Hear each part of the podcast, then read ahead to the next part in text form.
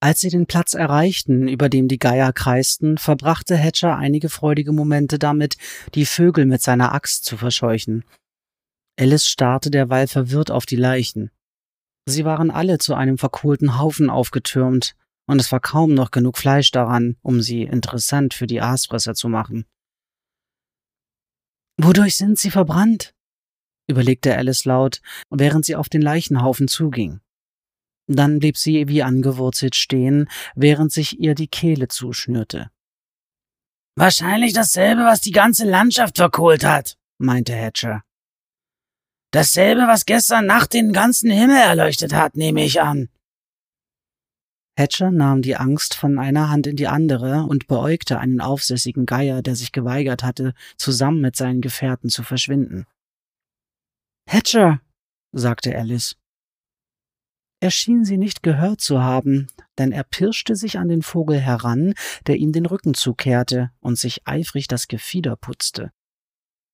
Hatcher, wiederholte sie, und dieses Mal drang sie durch. Was denn? fragte er und richtete sich auf. Der Geier drehte sich um, erkannte, wie nahe Hatcher ihm gekommen war und flog auf. Pipkin, sagte sie und zeigte auf ihn. Jetzt, da sie wusste, worauf sie blickte, konnte Alice den verkohlten Umriss eines Kaninchenohrs ausmachen, einen geschwärzten Schuh, den zarten Brustkasten eines Mädchens. So hätte es nicht für sie enden sollen, sagte Alice. Ihre Trauer drohte überzuquellen, in die Wüste hinaus zu explodieren, sich über die Leichen derjenigen zu ergießen, die ein besseres Leben hätten finden sollen. Sie sollten doch glücklich auf grünen Wiesen tanzen, es ist alles umsonst gewesen, dachte Alice. Ihre Leiden, ihre Flucht, alles umsonst. Mit einem Mal hatte sie auch für sich und Hatcher nicht mehr viel Hoffnung. Die Welt verschlingt uns, kaut uns durch und spuckt uns wieder aus, sagte Hatcher, der auf seine verblüffende Art ihre Gedanken las. Glückliche Ausgänge sind reiner Zufall. Und trotzdem hoffen wir darauf, sagte Alice. Traurig betrachtete sie die Überreste der einst so hoffnungsvollen Gesichter. Vor allem hoffen wir darauf, nicht in Angst und Schrecken zu sterben, dachte sie. Kurz darauf gingen sie weiter und ließen die Überreste des riesigen Kaninchens und der Mädchen hinter sich zurück, weil ihnen nichts anderes übrig blieb. Alice versuchte, auch ihre Trauer hinter sich zurückzulassen, aber sie umklammerte ihr Herz wie ein Albtraum. Als der dritte Tag sich dem Ende zuneigte, hatte Alice die Wüste von ganzem Herzen satt, denn es war mit Sicherheit ganz egal, ob sie von Menschenhand oder der Natur erschaffen war. Es war heiß und trocken, und die Sonne brannte unbarmherzig. In der alten Stadt hätte sie sich über jeden Sonnenstrahl gefreut, jetzt sehnte sie sich nach einer Wolke zum Schutz vor der unerbittlich herunterbrennenden Sonne. Sie schliefen immer nachmittags, wenn die Sonne im Zenit stand und jedes Lebewesen, das nur einigermaßen bei Sinnen war, Schutz davor suchte. Die Wiesel mit den langen Reißzähnen belästigten sie nicht mehr, auch wenn hin und wieder eines neugierig schnuppernd Alice und Hatchers Spur folgte. Jeden Abend beobachtete Alice dasselbe Aufleuchten am Himmel, obwohl es immer aus einer anderen Richtung kam. Während sie sich weiter nach Osten bewegten, schien das Licht hinter ihnen zu bleiben. Die seltsamen Männer auf den Flugmaschinen tauchten nicht noch einmal auf. Alice fragte sich, ob sie für das rätselhafte Leuchten am Himmel verantwortlich waren oder ob sie danach suchten. Alice stieg eine Anhöhe hinauf, eine der wenigen, auf die sie stießen, und blieb neben Hatcher stehen. Er zeigte auf etwas, das er offensichtlich für eine Halluzination hielt. Ist das echt? fragte er. Alice zwinkerte, und als sie wieder hinsah, war die Halluzination immer noch da. Die Anhöhe, auf der sie standen, blickte auf ein kleines Tal hinaus. Etwa auf der Hälfte des Abhangs hörten die Ascheflächen auf, wie von einer unsichtbaren Mauer abgegrenzt. Dahinter erstreckten sich grüne Wiesen, duftende Nadelbäume und sanft gewelltes Land, das bis zu schneebedeckten Bergen in weiter Ferne reichte. Ein silberblauer Fluss schlängelte sich durch das kleine Tal. An seinem Ufer lag eine kleine Siedlung, eine Ansammlung ordentlicher Häuschen, die beinahe wirkten wie ein Puppendörfchen. Rauch stieg aus den kleinen Schornsteinen auf und trug den Duft von köchelndem Frühstück mit sich. Siehst du es? fragte Hatcher. Ja, antwortete Alice, während Erleichterung sie überkam. Sie hatte schon halb damit gerechnet, nie wieder Wasser zu sehen oder auf etwas anderem als Asche zu schlafen. Sie hatte ganz vergessen, wie es war zu sehen, ohne dass Ruß ihre Augen verklebte, oder zu atmen, ohne feinste Staubpartikel einzusaugen. Sie war zu erschöpft und zu hungrig, um den Hügel hinunterzulaufen, und wäre auch der Länge nach hingeschlagen, wenn sie es versucht hätte, aber sie beschleunigte ihren Schritt so gut sie konnte. Hatcher rannte los, wie immer offenbar vollkommen unberührt von Müdigkeit oder Hunger. Als er den Fluss erreichte, ließ er sein Bündel am Ufer fallen und wartete direkt hinein, tauchte den Kopf unter und spritzte herum wie ein glücklicher Hund. Alice wurde sich unangenehm bewusst, wie dreckig sie war, schielte jedoch gleichzeitig unbehaglich zum nahegelegenen Dorf hinüber, dessen Bewohner es wahrscheinlich nicht schätzen würden, wenn zwei verdreckte Fremde in ihrem Wasser badeten. Sie kniete sich ans Ufer, schöpfte mit den Händen Wasser und führte es an den Mund. Es war sauber und kühl und köstlich. Alice hatte noch nie so gutes Wasser geschmeckt, nicht einmal als sie noch in der neuen Stadt gelebt hatte. Es schmeckte wie geschmolzener Schnee, wie süßer Honig und Sommerblumen und eine Herbstbrise zusammen, und sie war so unglaublich durstig. Am liebsten hätte sie alles heruntergestürzt, das Gesicht in den Fluss gehalten und getrunken bis sie aufgeblasen war wie eine Spinne, die zu viele Fliegen gefressen hatte. Aber sie wusste, dass sie davon nur Bauchschmerzen bekommen würde, besonders nachdem sie so viele Tage kein richtiges Essen und Trinken bekommen hatten. Also begnügte sie sich mit ein paar vorsichtigen Schlucken, gerade genug, um das ausgedörrte Gefühl in ihrer trockenen Kehle zu lindern. Dann wusch sie sich das Gesicht und die Hände und den Nacken, spritzte sich etwas Wasser ins Haar und hoffte, dass ihr Geruch die Dorfbewohner nicht beleidigte. Hatchers Geruch hatte ebenfalls nicht dadurch gewonnen, dass er sich in den Fluss gestürzt hatte, wie sie bemerkte, als er aus dem Wasser kletterte und sich neben ihr in das Ufergras fallen ließ. Dampf stieg von seinen Kleidern auf und brachte einen säuerlichen Gestank mit sich, der Alice an einen Hund erinnerte, der sich gerade im Abwasser aus den Gossen der alten Stadt gewälzt hatte. Sie lagen eine ganze Weile nebeneinander in der Sonne und ließen die Brise sanft über ihre Gesichter und durch ihr Haar streichen, atmeten die warmen grünen Düfte ein und darunter das eingeladene Aroma schwarzer Erde, einer Erde, die wachsen ließ, statt zu töten. Dann setzte sich Hatcher mit bebenden Nasenflügeln auf, und kurz darauf roch Alice es ebenfalls. Brot, sagte sie andächtig. Der Geschmack lag ihr bereits auf der Zunge. Bestrichen mit frischer, süßer Butter und Marmelade füllte es die schmerzenden, nagenden Hohlräume unter ihren Rippen. Vielleicht gab es sogar Tee dazu oder Milch oder weichen, cremigen Käse. Vielleicht gab es sogar Kuchen. Ohne zu bemerken, was sie tat, stand sie auf und folgte dem Duft des frisch gebackenen Brots. Hatcher ging ein paar Schritte vor ihr, die Nase in der Luft wie ein Tier auf der Jagd, das seine Beute erschnuppert. Sie fanden einen kleinen ausgetretenen Pfad, der vom Flussufer wegführte, und folgten ihm bis an den Rand des Dorfs. Alle Häuser waren klein und gut gepflegt, die Veranden gefegt, bunte Blümchen standen in den Blumenkästen vor den Fenstern, blau und rosa und gelb. Die Hauptstraße zu beiden Seiten mit solchen Häuschen gesäumt, führte auf einen kleinen Dorfplatz, auf dem aus einem Brunnen dasselbe wunderbare klare Wasser sprudelte, das sie am Fluss getrunken hatten. Jedes Gebäude am Platz war klar identifizierbar, nicht etwa durch ein Schild, das seinen Besitzer oder die Art des Geschäfts angezeigt hätte, sondern durch ein kleines Bild, das auf ein Brett gemalt war. Ein Hut für den Hutmacher, ein Hufeisen für den Schmied, ein Laib Brot für den Bäcker. Hatcher blieb stehen, als er den Brunnen erreicht hatte, und Alice bemerkte, dass sich seine Haltung verändert hatte. Er wirkte nicht mehr wie ein schnüffelnder Hund. Die Axt lag in seiner Hand, die Finger fest um den Griff geschlossen. Der Geruch des Brots war hier stärker, da die Bäckerei direkt gegenüber lag. Alice griff nach ihrem eigenen kleinen Messer und ignorierte entschlossen ihren knurrenden Magen. Da stimmt doch was nicht, sagte Hatcher. Wo sind sie denn alle? Wollen wir mal reinsehen? fragte Alice. Vielleicht sind sie nur vorsichtig mit Fremden. Immerhin sind sie hier ganz allein in einem Tal am Ende einer Wüste. Wahrscheinlich kommen hier nur selten neue Leute durch.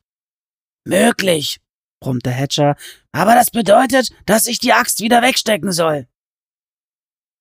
Alice lachte auf, ein kurzes Lachen, das die Anspannung vertrieb. Sie steckte ihr Messer weg. Würdest du nicht auch lieber etwas misstrauische, aber ansonsten freundliche Dorfbewohner treffen, als dich durch ein ganzes Dorf hacken zu müssen? Hatcher grunzte nur zur Antwort, was Alice so deutete, dass ihm beides recht war. Sie fragte sich, wie er im Krankenhaus seine Impulse unterdrückt hatte, bis ihr erschreckend klar wurde, dass er das nicht getan hatte. Viele Nächte war Alice eingeschlafen, während Hatcher nebenan auf die gepolsterten Wände einschlug, so gleichmäßig und unbeirrbar, dass sie sich sicher war, dass er eines Tages auf ihrer Seite herauskommen würde wie ein Hausschwamm, der sich durch das Mauerwerk arbeitete. Als erstes gingen sie zur Bäckerei, wo Alice auf einen freundlichen Bäcker hoffte und darauf, ihren Magen füllen zu können. Sie stiegen die Treppe zur Veranda hinauf und lugten durchs Fenster. In den Regalen lagen Kuchen und Brote, aber ansonsten war niemand zu sehen. In schweigsamem Einverständnis öffneten sie die Tür. Sie schwang leicht unter Alice Hand auf. Hatcher hatte seine Axt weggesteckt, aber er wirkte angespannt, aufgezogen wie eine Feder, die jederzeit losspringen konnte. Hallo? rief Alice. Nichts regte sich, es gab keinerlei Anzeichen dafür, dass jemand da war. Und doch schien alles frisch gebacken zu sein, jedenfalls roch es danach. Alice wurde schwindelig, als der Hunger sie zu überwältigen drohte. Hallo, rief sie noch einmal. Ihr kam der seltsame Gedanke, dass die Menschen in diesem Dorf vielleicht ihre Sprache nicht verstanden und deshalb nicht antworteten. Aber sie würden doch trotzdem irgendwie reagieren, dachte sie. Sie würden sich doch wohl kaum unterm Tisch verstecken, bloß weil sie Hallo nicht verstanden. Alice und Hatcher blickten sich an, denselben Gedanken in den Augen. Es wäre doch wohl in Ordnung, etwas von dem Essen zu nehmen, wenn wir dafür Geld dalassen, oder? Fragte Alice hoffnungsvoll. Ich habe noch etwas von dem Gold, sagte Hatcher. Alice erblickte eine riesige Scheibe gelben Kuchen mit dicker lavendelfarbener Glasur darauf. Ein kleines Stöhnen kam über ihre Lippen. Gelber Kuchen mit buntem Guss, ihr Lieblingsessen. Der Kuchen war an ihrem Mund, bevor sie auch nur merkte, dass sie den Raum durchquert hatte. Süße explodierte auf ihrer Zunge. Die weiche, saftige Krume des Kuchens, die dicke, die dicke, schmelzende Buttrigkeit des Gusses. Einen Augenblick später war das ganze Stück verschwunden und Alice drehte sich der Kopf vor Zucker und Ekstase. Sie ließ sich auf den Boden sinken und wartete, dass der Schwindel verging. Sobald sie sich wieder wie sie selbst fühlte, warf sie einen beschämten Blick zu Hatcher. Sie hätte sich keine Sorgen wegen ihres Verhaltens machen müssen. Er saß auf der anderen Seite des Raums, umgeben von Backwaren, die er aus den Regalen gerissen hatte, und stopfte sich damit voll, ohne irgendetwas um sich herum zu bemerken. Alice stand langsam auf, wählte zwei Laibe Brot aus und nahm sich etwas Papier, um sie darin einzuschlagen. Einen Leib wickelte sie vollständig ein, den anderen brach sie in zwei Hälften und bewahrte eine für später auf. Die andere aß sie in aller Ruhe, genüsslich kauend auf. Die ganze Zeit, in der sie in der Bäckerei waren, ließ sich niemand blicken. Weder der Kaufmann noch irgendwelche Kunden aus dem Dorf. Als Hatcher sich schließlich satt gegessen hatte, fegten sie die Krumen hinaus. Ein Beweis unserer Schuld, dachte Alice, ließen einen großzügigen Beitrag in Gold auf dem Tresen zurück, steckten ein paar Vorräte in Hatchers Bündel und verließen das Geschäft. Draußen lag der Platz genauso still da wie zuvor, auch wenn die Stille inzwischen irgendwie weniger unheilvoll wirkte. Ein voller Bauch, überlegte Alice, trug einiges dazu bei, positiver in die Zukunft zu blicken. Die Sonne stand hoch am Himmel, doch das kleine Tal fühlte sich weiter kühl und schattig an. Sie umrundeten den Dorfplatz, traten in jeden Laden, riefen überall nach möglichen Bewohnern. Überall dasselbe Bild. Waren, die präsentiert wurden, alles frisch und makellos sauber, aber keine Menschen. Als seien die Bewohner an jenem Morgen aufgewacht und einfach fortgegangen und hätten alles hinter sich zurückgelassen. Angesichts des Zustands ihrer Kleidung und ihrer mageren Vorräte nahmen sich Alice und Hatcher Zeit, um alles zusammenzusuchen, was sie brauchten. Käse und Obst zum Brot, einen Extrabeutel für Alice, damit sie Seile und Decken tragen konnten. Alice tauschte ihre schlecht sitzende Hose gegen ein paar neue und ein sauberes Hemd, obwohl es auch hübsch bedruckte Kleider gab, wie in einem Geschäft in der Stadt. Sie betastete ein leichtes Baumwollkleid mit blauen Streublümchen drauf. Du würdest sehr fein in so einem aussehen, meinte Hatcher. Alice ließ die Hand sinken und errötete. Es ist so unpraktisch, sagte sie. Außerdem bin ich sowieso zu groß dafür, und ich habe mich inzwischen an die Hosen gewöhnt. In Hosen kann man viel besser rennen, dachte sie. Sie hatte die Gefahren nicht vergessen, die hinter ihnen lagen, und auch nicht die, die noch vor ihnen liegen mochten. Sie wählte von jedem zwei aus und rollte ihre alte Hose sorgfältig zusammen, um sie ganz unten in ihren Beutel zu legen, wobei sie besonders auf das Glas in der Hosentasche acht gab, das sie noch nicht weggeworfen hatte. Dann zog sie die saubere Hose an, schlüpfte in ein frisches Hemd und wünschte sich, sie hätte zusammen mit Hatcher im Fluss gebadet. Die Glätte ihrer neuen Kleider machte ihr den Dreck auf ihrer Haut noch stärker bewusst. In all den leeren Geschäften ließen sie zurück, was sie für eine faire Bezahlung hielten. Vielleicht sind sie ja alle nur zu einem Fest gegangen oder so etwas, überlegte Alice. Und wie würden sie sich fühlen, wenn sie zurückkämen und feststellen müssen, dass sie beklaut worden sind? Was, wenn nach uns noch jemand kommt und sich unser Geld und ihre Waren nimmt? hielt Hatcher dagegen. Dann wissen wir zumindest, dass wir uns anständig verhalten haben, antwortete Alice. Und abgesehen davon, wer sollte schon nach uns kommen? Wir haben keine Menschenseele in dieser Einöde zu Gesicht bekommen.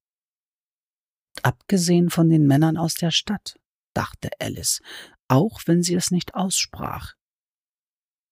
Es gibt mehrere Richtungen, aus denen man in dieses Dorf kommen kann, sagte Hatcher und zeigte auf die Berge. Aber er ließ das Geld da, weil Alice es so wollte. Nachdem sie alles gekauft hatten, was sie benötigten, kehrte Hatcher und Alice zu dem Brunnen in der Mitte des Dorfs zurück. Hatcher sah zum Himmel hinauf. Die Sonne geht bald unter. Eigentlich könnten wir über Nacht auch hier bleiben, statt unser Glück in diesen Bergen zu versuchen. Ich finde es schrecklich uneingeladen, in jemandes Haus zu übernachten, sagte Alice. Was, wenn die Besitzer zurückkommen und uns in ihren Betten schlafend vorfinden? Sie erinnerte sich an eine Geschichte, die eine Gouvernante ihr erzählt hatte. Sie handelte von einem kleinen Mädchen, das in ein Haus ging, das nicht ihr gehörte. Sie setzte sich in drei Stühle, aß aus drei Schälchen Haferbrei und rollte sich in drei Betten. Und dafür, dass sie so neugierig gewesen war, und auch ziemlich unhöflich fand Alice, wurde das kleine Mädchen von den Bären aufgefressen, die dort wohnten. Sie erzählte Hatcher von der Geschichte, der sie jedoch nur komisch ansah. Und, machst du dir Sorgen wegen Bären? fragte er. Nun, eigentlich nicht, gestand Alice. Aber die Moral ist doch dieselbe. Wenn man bedenkt, was für Leute wir so getroffen haben, seit wir geflohen sind, dann würde ich keine voreiligen Mutmaßungen über irgendeinen Hausbesitzer hier anstellen. Wir könnten uns genauso gut schlafen legen und einen Irren mit einem Messer über uns entdecken, wenn wir aufwachen. Ich bin hier der Irre mit dem Messer, stellte Hatcher richtig. Und du bist auch nicht gerade zimperlich mit deinem. Alice fand die Bemerkung eher überflüssig. Immerhin hatte sie ihr Messer nur zur Verteidigung und aus Notwehr eingesetzt. Sie war nicht wie Hatcher, dem zuzutrauen war, dass er aus reinem Vergnügen ein Blutbad anrichtete, wenn man ihn sich selbst überließ. Trotzdem, wir können ja hier auf dem Platz schlafen, wenn dir das lieber ist, schlug Hatcher vor. Ist es mir, sagte Alice. Aber zuerst möchte ich mich waschen. Sie kehrten zum Fluss zurück. Hatcher beobachtete ungeniert, wie Alice sich auszog. Sie wusste, dass sie ihm das nicht erlauben sollte, dass es für ein unverheiratetes Mädchen nicht anständig war. Aber er hatte bereits ihren ganzen Körper gesehen, hatte sie in den Armen gehalten, als sie nackt in Bess Gästezimmer gestanden hatte. Und auch wenn Hatcher ihr gegenüber nie aufdringlich gewesen war, so herrschte zwischen ihnen eine Vertrautheit, die weit über die zwischen Mann und Frau hinausging. So etwas ergab sich, wenn man füreinander tötete, um dem anderen das Leben zu retten. Alice wartete in das klare, kalte Wasser und schrubbte sich tagealten Dreck und Schweiß von der Haut und aus den Haaren. Hatcher ließ keinen Moment die Augen von ihr. Dann stieg sie aus dem Fluss, streifte das Wasser ab und schlüpfte erneut in ihre neuen Kleider. Als ihre Hände zu den Knöpfen wanderten, hielt Hatcher sie fest und übernahm es selbst. Seine Finger berührten ihre feuchte Haut. Als er fertig war, war sie atemlos. Dann lächelte er, drehte sich um und ging zum Dorf zurück. Alice folgte ihm, verwirrt, ohne zu wissen warum. Die Sonne verschwand hinter der Wüste. Sie rollten ihre Decken dicht nebeneinander am Brunnen aus. Alice kuschelte sich eng an Hatchers Körper. Sie war sich sicher, dass sie kein Auge zutun könnte, dass die seltsame Atmosphäre in dem Dorf sie beunruhigen würde. Doch ein voller Bauch und saubere Kleidung taten das ihrige, und auch wenn der Boden hart war, war er doch besser als Sand, der so eine perverse Art an sich hatte, durch die Kleidung hindurch in alle Körperritzen zu kriechen und einen wach zu kitzeln. Alice schlief sofort ein. Ihre Atemzüge stimmten sich auf Hatchers ein. Nachdem sie eingeschlafen war, träumte sie. Sie träumte, dass ein riesiger Schatten über ihr aufragte, und als sie hinsah, teilte er sich in drei Teile. Etwas Schweres schabte über den Boden, als würde es von einem der Schatten gezogen. Dann begann der Schatten in drei Stimmen zu sprechen. Das können wir nicht machen, sagte die erste Stimme. Wieso nicht? Wir sind doch genau hier, fragte die zweite. Wir können das nicht machen. Sie haben nicht gegen die Regeln verstoßen, mischte sich die dritte ein. Nicht gegen eine einzige, bestätigte die erste Stimme betrübt, und Alice konnte erkennen, wie der Schatten den Kopf schüttelte. Es liegt Gold in jedem Laden, sagte Nummer drei. Nicht mal aus dem Brunnen haben sie getrunken. Aber sie haben Hunger, jammerte Nummer zwei. Es sind schon ewig keine Reisenden mehr hier durchgekommen. Na, daran ist wohl er schuld, oder? Alles niederzubrennen, soweit das Auge reicht, grunzte Nummer eins. Es ist sowieso nicht viel dran, meinte Nummer drei. Kaum der Mühe wert, sie durchzukauen und herunterzuschlucken. Gut, der hier ist mickrig, sagte Nummer zwei, und Alice beschlich das seltsame Gefühl, das er auf sie zeigte. Aber der andere sieht doch ganz proper aus. Das ist viel gutes Fleisch an den Knochen. Wir dürfen es nicht, stellte Nummer eins entschieden fest, und diesmal lag ein Unterton in seiner Stimme, der keinen Widerspruch zuließ. Es gibt Regeln, und an die müssen wir uns halten. Es sei denn, ihr wollt sie verärgern. Nein, sagte Nummer zwei niedergeschlagen und ein bisschen verängstigt.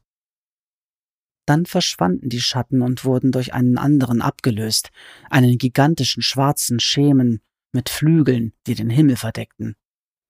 Die Nacht war plötzlich kälter als je zuvor, und dann stand sie in Flammen, Flammen, die den gesamten Himmel erfüllten, so dass der Mond heller schien als die Sonne. Das Feuer schien über eine eigene Stimme zu verfügen, ein Knurren und Zischen, das sich bald zu einem Lustgeheul auswuchs, während es brannte und brannte und brannte. Unter diesem Heulen vernahm sie etwas anderes, dunkel, gefährlich und voller Schadenfreude. Vergiss mich jetzt nicht, Alice. Alice riss die Augen auf. Die Sonne ergoss sich über die Berge und alles war ruhig. Es war niemand da außer Hedger und ihr und dem Nachhall der Stimme des Jabberwocks in ihrem Kopf. Ich werde dich vergessen, sagte Alice mit leiser, fester Stimme. Das werde ich. Möglicherweise kam ein leises, tiefes Auflachen von ganz unten aus ihrem Bündel, wo das Fläschchen in ihrer alten Hose steckte, die fest eingerollt unter den neuen Vorräten begraben lag. Aber andererseits mochte da auch gar kein Geräusch gewesen sein, sondern nur der hartnäckige Nachhall eines Albtraums, den die Morgensonne vertrieben hatte.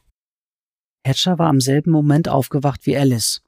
Sie erkannte es an seiner veränderten Körperspannung, auch wenn er sich noch nicht gerührt hatte. Als sie sich bewegte, um aufzustehen, nahm er seinen Arm von ihrer Hüfte. Schweigend rollten sie ihre Decken zusammen und schwangen sich ihre Bündel über die Schultern. Als alles erledigt war, fragte Alice, Hast du sie gestern auch gehört, Hedge? Nein, sagte er, aber ich sehe ihre Fußabdrücke. Er zeigte auf den Boden, wo das Gras von großen Füßen niedergetreten worden war, und noch etwas anderem. Irgendwas hatte eine lange, breite Spur hinterlassen, etwas, das über den Boden geschleift worden war wie ein Knüppel oder ein Hammer. Das plattgetrampelte Gras war ganz nah an ihrem Schlafplatz, als hätten sich die Gestalten in der Nacht über sie gebeugt. Weißt du, was das war? fragte Alice. Hatcher zuckte gleichgültig die Achseln, auch wenn Alice ihm ansah, dass er nicht ganz so ungerührt war, wie er sich gab. Nichts. Nichts, dem du begegnen möchtest, jedenfalls. Wir machen uns besser auf den Weg. Für diese Berge da werden wir ein paar Tage brauchen. Er trat an den Brunnen und streckte die Hand aus, wollte sich etwas zu trinken schöpfen, doch Alice fiel ihm in den Arm und schlug seine Hand weg. Nicht! Sie wusste nicht, ob das Gespräch, das sie in der vergangenen Nacht gehört hatte, Wirklichkeit gewesen war oder nur ein Traum. Aber sie wollte kein Risiko eingehen. Lass uns das Wasser aus dem Fluss trinken. Warum? Hedgers Finger waren nur eine Handbreit von dem sprudelnden Wasser entfernt. Glaub mir einfach. Alice nahm ihn beim Ellbogen und schob ihn weiter.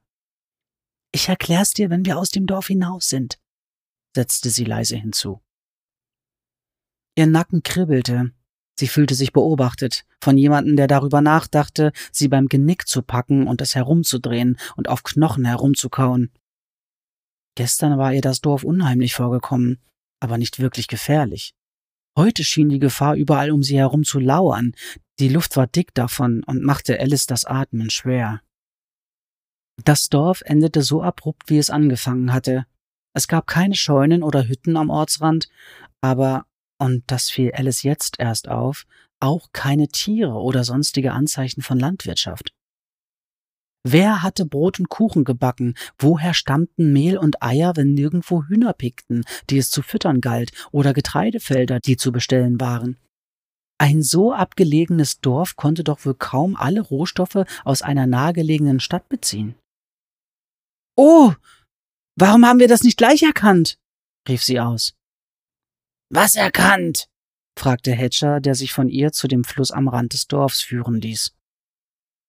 Hier plätscherte das Wasser fröhlich über graue und weiße Kieselsteine, bevor es sich in das Becken ergoss, in dem Alice gestern gebadet hatte. Magie, sagte Alice, und während sie das Wort aussprach, konnte sie die in der Luft liegende Zauberei auf der Zunge schmecken und sah den leichten Nebelschimmer über dem Dorf. Hatcher wusch sich das Gesicht, trank aus dem Fluss und füllte dann den Wasserschlauch. Er drehte sich um und blickte zum Dorf zurück. Du meinst, es gibt das Dorf gar nicht? Alice schüttelte den Kopf. Doch, es gibt das Dorf. Aber es wurde nicht von Menschenhand erbaut, sondern durch Magie erschaffen. Sie konnte ihre Begriffsstutzigkeit kaum fassen, auch wenn sie es sich zugestehen musste, dass sie ausgedörrt und erschöpft und halb verhungert gewesen waren, als sie ankamen. Unter solchen Umständen mochte es verzeihlich sein, dass sie die Magie nicht gleich erkannt hatte. Dennoch würde sie in Zukunft besser aufpassen müssen. Hier draußen gab es wesentlich mehr Zauberei als innerhalb der Stadtmauern. Die Zauberer waren aus der Stadt vertrieben worden, und das bedeutete, dass die große weite Welt wesentlich mehr Gefahren für Alice und Hatcher bereithielt. Wozu irgendwo ein falsches Dorf hinstellen? fragte Hatcher. Als Falle, antwortete Alice und berichtete ihm von dem Gespräch, das sie in der vergangenen Nacht mit angehört oder geträumt hatte. Dann hatten wir wohl Glück, dass du so ehrlich bist, befand Hatcher. Wenn wir kein Geld für die Sachen dagelassen hätten, die wir genommen haben, würden wir jetzt bis zum Hals in Schwierigkeiten stecken. Vielleicht habe ich mir das auch alles nur eingebildet, gestand Alice. Weil ich das Gefühl hatte, im Recht gewesen zu sein, als ich darauf bestand, das Geld dazulassen, und mein Traum-Ich mir am liebsten dazu gratuliert hätte. Hatcher grinste sie an. Kommst dir wohl sehr schlau vor, was? Wenn ich uns tatsächlich damit das Leben gerettet habe, habe ich wohl das Recht dazu. Wenigstens im Traum. Hatchers Grinsen verblasste. Diese Spuren da hast du jedenfalls nicht geträumt. Irgendein Wesen ist uns letzte Nacht sehr nahe gekommen. Es hat uns nichts getan, entweder aus eigener Entscheidung oder weil jemand anderes es daran gehindert hat. Sie. Ich frage mich, wer sie ist. Wenn das alles zusammengehört, dann ist sie die Zauberin, die dieses Dorf erschaffen hat, und dann muss sie eine sehr mächtige Zauberin sein. Zum zweiten Mal wünschte sich Alice, sie könnte mit Grinser sprechen, und dieser Impuls irritierte sie mächtig. Der kleine Zauberer war alles andere als ein Freund und wahrscheinlich ein gefährlicher Verbündeter, aber zumindest verfügte er über Erfahrung und Wissen. Und aus irgendeinem ihr unbekannten Grund mochte er Alice. Vielleicht war es dumm von ihr gewesen, die Verbindung zu ihm abzubrechen. Sie hätte jetzt gern Rat von jemandem eingeholt, der über Erfahrung und Wissen verfügte. Sie hätte gern erfahren, wie man Magie erkannte, bevor sie gegen einen eingesetzt wurde. Ich hoffe, es war nicht verkehrt, diesen Kuchen und das Brot zu essen, sagte Alice. Sie hörte den Zweifel in ihrer Stimme. Wenn doch, kann man jetzt sowieso nichts mehr machen, sagte Hatcher. Stimmt, dachte Alice. Was auch stimmte, war, dass sie nicht zum ersten Mal wünschte, in die Vergangenheit zurückkehren zu können, um ihre Entscheidungen zu korrigieren, ihre Handlungen rückgängig zu machen.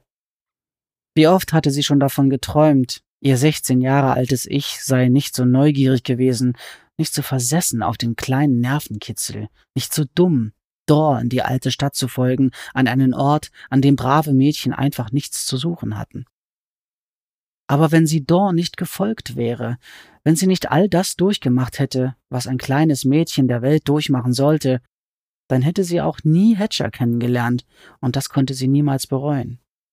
Kein Mann aus der neuen Stadt könnte sie jemals so lieben, wie Hatcher es tat, da war sich Alice sicher. Seine Liebe war tief und überwältigend, aber nie erstickend. Sie war selbstlos. Sie verlangte nichts, und doch machte er keinen Hehl aus seinem Verlangen. Auf der ganzen Welt gab es niemanden wie Hatcher, und wäre sie nicht verrückt geworden, gäbe es ihn nicht in ihrem Leben. Also sollte sie sich nicht wünschen, die Vergangenheit rückgängig zu machen, sondern lernen, die Folgen zu akzeptieren und immer daran denken, dass nicht alle Folgen schlecht waren. Sie hatten das Essen aus dem verzauberten Dorf gegessen. Nun mussten sie akzeptieren, was als nächstes geschah. Auch wenn es schön wäre, dachte Alice, wenn ein Dorf einfach mal nur ein Dorf sein könnte. Es hätte ihr gefallen, wenn etwas zur Abwechslung mal genau das wäre, was es zu sein vorgab. Sie folgten dem Fluss, da er genau auf die Berge zufloss und es keinen offensichtlichen Weg dorthin gab. Hin und wieder sah sie das silberne Glitzern eines Fischs im Wasser. Um die Mittagszeit beschloss Hatcher, einen Fisch zu fangen. Du hast doch überhaupt keine Ahnung, wie man einen Fisch fängt, protestierte Alice. Du hast dein ganzes Leben in der Stadt verbracht. So schwer kann es nicht sein, meinte Hatcher, während er Jacke, Hemd und Stiefel auszog.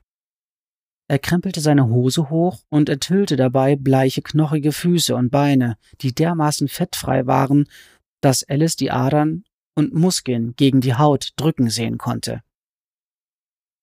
Sein nackter Oberkörper war mit Narben bedeckt, den Spuren seines Lebens vor dem Irrenhaus. Es gibt jeden Tag Fisch mit Kartoffelecken in der Stadt, also muss irgendwer wissen, wie man Fische fängt, sagte er. Diese Fische werden auf Booten in die Stadt gebracht, erklärte Alice. Boote, die vom Meer kommen, und die Fische werden mit Netzen gefangen. Alice erinnerte sich daran, wie ein Kindermädchen einen Ausflug an den Hafen mit ihr gemacht hatte, allerdings erst nachdem sie Alice das Versprechen abgenommen hatte, ihren Eltern nichts davon zu erzählen. Alice war damals noch sehr klein gewesen, vielleicht drei oder vier Jahre alt, und so aufgeregt angesichts der Aussicht, dass sie es sofort versprach, alles versprochen hätte, um mitgehen zu dürfen. Ihre stets überkorrekte Mutter mied diesen Teil der neuen Stadt, behauptete mit hoch erhobener Nase, dass er voller primitiver Menschen sei.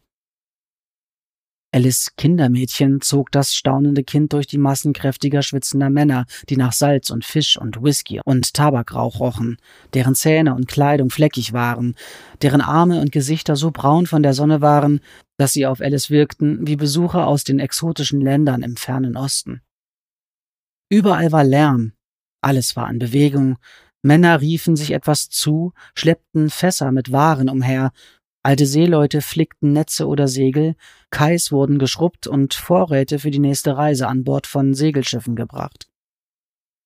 Es gab nur wenige Menschen, die aussahen wie Alice Vater, in Anzüge gekleidet, die eindringlich mit den Kapitänen sprachen. Dies waren die Männer, die in die Schiffe investierten und ganz genau verfolgten, wie sich ihre Investitionen entwickelten.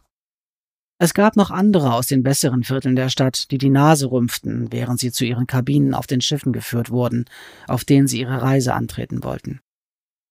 Wie schön wäre es, dachte sie, auf einem Schiff in ein weit entferntes Land zu segeln. Ihr Kindermädchen blieb an einem der kleineren Fischkutter stehen, wo sie von einem jungen Mann freudig begrüßt wurde, der so helles Haar hatte, dass es nicht mehr blond genannt werden konnte, und verblüffend blaue Augen. Er hieß Matthias und sprach mit einem komischen Akzent. Er erzählte Alice, er stamme aus einem Land aus Eis und Schnee, wo es kaum etwas Grünes zu sehen gab und das Land voller weißer Bären sei, die doppelt so groß waren wie ein Mensch. Alice konnte das kaum glauben, aber Matthias sagte, es sei wahr. Dann setzte er sie auf sein Knie und gab ihr einen sehr seltsamen getrockneten Fisch zu essen, der in erster Linie salzig schmeckte, und erzählte ihr die Geschichte einer Frau, die sich in einer dieser großen weißen Bären verliebt hatte, der aber in Wirklichkeit ein verkleideter Prinz gewesen war. Die Geschichte faszinierte Alice dermaßen, dass sie am liebsten gleich mit Matthias mitgesegelt wäre, damit sie auch einen Bären heiraten und in einem Schloss aus Eis leben könnte. Er lachte, gab ihr einen Kuss auf die Wange und setzte sie ab. Dann setzten er und das Kindermädchen sich eng nebeneinander. Warum kann ich mich bloß nicht an ihren Namen erinnern? Ich erinnere mich an seinen, aber nicht an ihren. Auf ein umgedrehtes Fass hielten Händchen und flüsterten miteinander, während Alice ein Spiel spielte, bei dem sie komische Sachen sammelte, die sie auf dem Kai fand ein Stückchen zerfetztes Fischernetz, einen interessanten Stein, eine verwitterte Münze von weit her. Sie lief hin und her und sammelte Sachen zu ihren Füßen. Nach einiger Zeit hatte sie alles gefunden, was in nächster Nähe zu finden war, und streunte weiter und weiter weg auf der Suche nach etwas Interessantem. Als sie irgendwann aufblickte, konnte sie Matthias Boot nicht mehr sehen, und um sie herum waren nur die verwirrenden hohen Masten der Schiffe und das schiebende Gedränge von Menschen, die sie kaum beachteten. Sie wollte in Tränen ausbrechen, machte jedoch stattdessen ein, zwei zögerliche Schritte, in der Hoffnung, dass die Bewegung das nahegelegene Fischerboot in Sicht bringen würde. Doch da war nichts Vertrautes zu sehen. Alice Eingeweide krampften sich zusammen. Sie wollte nur noch nach Hause, es war beinahe Teezeit, da war sie sich sicher, ihr Magen knurrte und ihre Hände zitterten, und sie wollte zu ihrer Mutter, wollte sich von ihrem süßen Rosenduft einhüllen lassen. Da stand plötzlich ein Mann vor ihr, gekleidet in einen respektheischenden Anzug und mit einem Zylinder auf dem Kopf, ein Mann mit einer freundlichen Stimme und harten, hungrigen Augen, der ihr seine Hilfe anbot und ein Bonbon aus der Tasche zog. Sie streckte die Hand danach aus, vergaß ihre Angst, vergaß den Drang, ihr Kindermädchen zu suchen, und der Mann streckte die andere Hand nach ihr aus, um sie in die Arme zu nehmen. Dann hörte sie einen hektischen Schrei. Alice! Alice! drehte sich um und sah das weiße Gesicht des Kindermädchens direkt hinter sich. Sie riss Alice in ihre Arme, das Gesicht tränennass und schimpfte sie aus, weil sie davongelaufen war. Als sie Alice zurücktrug, sah Alice, dass der Mann mit dem Zylinder verschwunden war. Sie machten nie wieder einen Ausflug zum Hafen. Ein paar Wochen später verließ das Kindermädchen den Haushalt mitten in der Nacht und kehrte nie wieder zurück, was natürlich Alice Mutter zutiefst verärgerte, bis sie einen passenden Ersatz finden konnte. Aber Alice hoffte, dass sie in das Land von Eis und Schnee fortgelaufen war und dort Matthias als großen weißen Bären wiedergefunden hatte, einen Prinzen in Verkleidung. Alice zuckte zusammen, Wasser war ihr ins Gesicht gespritzt worden, und sie sah Hatcher vor sich stehen. stolz einen gepunkteten Fisch in den Händen, der so heftig zappelte, dass er ihn mit beiden Händen festhalten musste. Alice blinzelte. Wo kommt der denn her? Ich hab ihn gefangen. Hast du nicht gesehen? antwortete Hatcher mit enttäuschter Miene. Hast du nicht zugesehen? Es tut mir leid. Ich habe mich an etwas erinnert. Erst im Rückblick erkannte sie den harten, hungrigen Blick des Verlangens in den Augen des Mannes, und ihr wurde klar, wie knapp sie damals der Gefahr entronnen war. Was wäre mit ihr passiert? Sie wäre zu jung gewesen, um sich zu wehren und wegzulaufen, wie sie es bei dem Kaninchen getan hatte. Sie schob die Erinnerung beiseite und wandte ihre Aufmerksamkeit wieder zu Hatcher, der jetzt ziemlich missmutig wirkte, weil sie seine Bemühungen nicht genügend geschätzt hatte. Es tut mir leid, sagte sie noch einmal und beäugte den Fisch, der inzwischen langsamer zappelte. Schneide ihn auf und koch ihn, sagte Hatcher. Ich habe nichts, worin ich Fisch kochen könnte, sagte Alice. Sie hatte noch nie etwas gegessen, das nicht von jemand anderem zubereitet worden wäre. Braucht man nicht erst einen Schlachter oder einen Fischverkäufer oder sowas? Ich bin ein Schlechter, sagte Hatcher und begann den Fisch auszunehmen und zu schuppen, als hätte er sein Leben lang nichts anderes gemacht. Während er das tat, sammelte Alice trockenes Reisig und schaffte es, nach mehreren Fehlversuchen und unter Hatchers Anleitung ein Feuer in Gang zu bringen. Schon bald briet der Fisch auf einem Stock und ergab zusammen mit dem Brot aus dem Dorf und Wasser aus dem Fluss ein hübsches Picknick. Alice zögerte bei dem Brot. Eigentlich wollte sie nicht noch mehr verzaubertes Essen essen, aber Hatcher meinte, dass sie das ruhig tun könnte. Sie hätten bereits davon gegessen, und noch mehr desselben würde nichts ändern. Alice überlegte, zierte sich, war misstrauisch. Nun, da sie wusste, dass das Brot durch Zauberei hergestellt worden war. Was wirklich idiotisch ist, echt. Wenn du das Brot mit deiner eigenen Magie selbst gezaubert hättest, wärst du begeistert davon, dachte sie. Hatcher bemerkte ihre Unsicherheit, brach sich ein dickes Stück aus dem Leib, stopfte es sich in den Mund und nuschelte. Wenn du es nicht willst, es ist es. Alice aß das Brot. Sie fürchtete immer noch, dass das Brot irgendwie gegen sie eingesetzt werden könnte. In einem Märchen hätte das Essen sie zu einem Hexenhäuschen geführt, wo die fragliche Hexe sie gefangen setzen würde, bis sie fett genug wären, um aufgefressen zu werden. Oder das Brot wäre überhaupt kein richtiges Brot, sondern nur irgendetwas Verzaubertes, das durch Zauberei nur wie Brot aussah.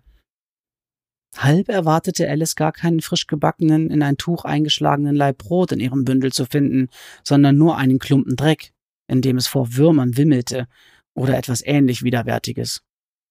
Wie dem auch sein mochte, das Brot war immer noch Brot, und sie wusste nicht, ob sie darüber erleichtert oder enttäuscht sein sollte. Alle Elemente für eine Geschichte sind hier, dachte sie, das verzauberte Dorf, die rätselhaften Gestalten in der Nacht. Und doch war etwas nicht ganz richtig. Gab es ein Element, das nicht zum üblichen Ergebnis führte. Alice und Hatcher waren mühelos entkommen, ohne jegliche Auseinandersetzung. Wenn Alice Traum der Wahrheit entsprach, dann lag es daran, dass sie darauf bestanden hatte, für alles zu bezahlen, was sie aus den Läden genommen hatten. Doch es konnte nicht so einfach sein, oder? Warum eine Falle stellen? Alice war sich inzwischen ziemlich sicher, dass dies der Zweck des Dorfs war. Und dann den Fischen erlauben, wieder aus dem Netz zu schwimmen? Und warum haben wir nie gesehen, was dieses Licht in der Wüste gemacht hat? murmelte sie, während sie ihre Sachen zusammenpackten und sich erneut auf den Weg machten.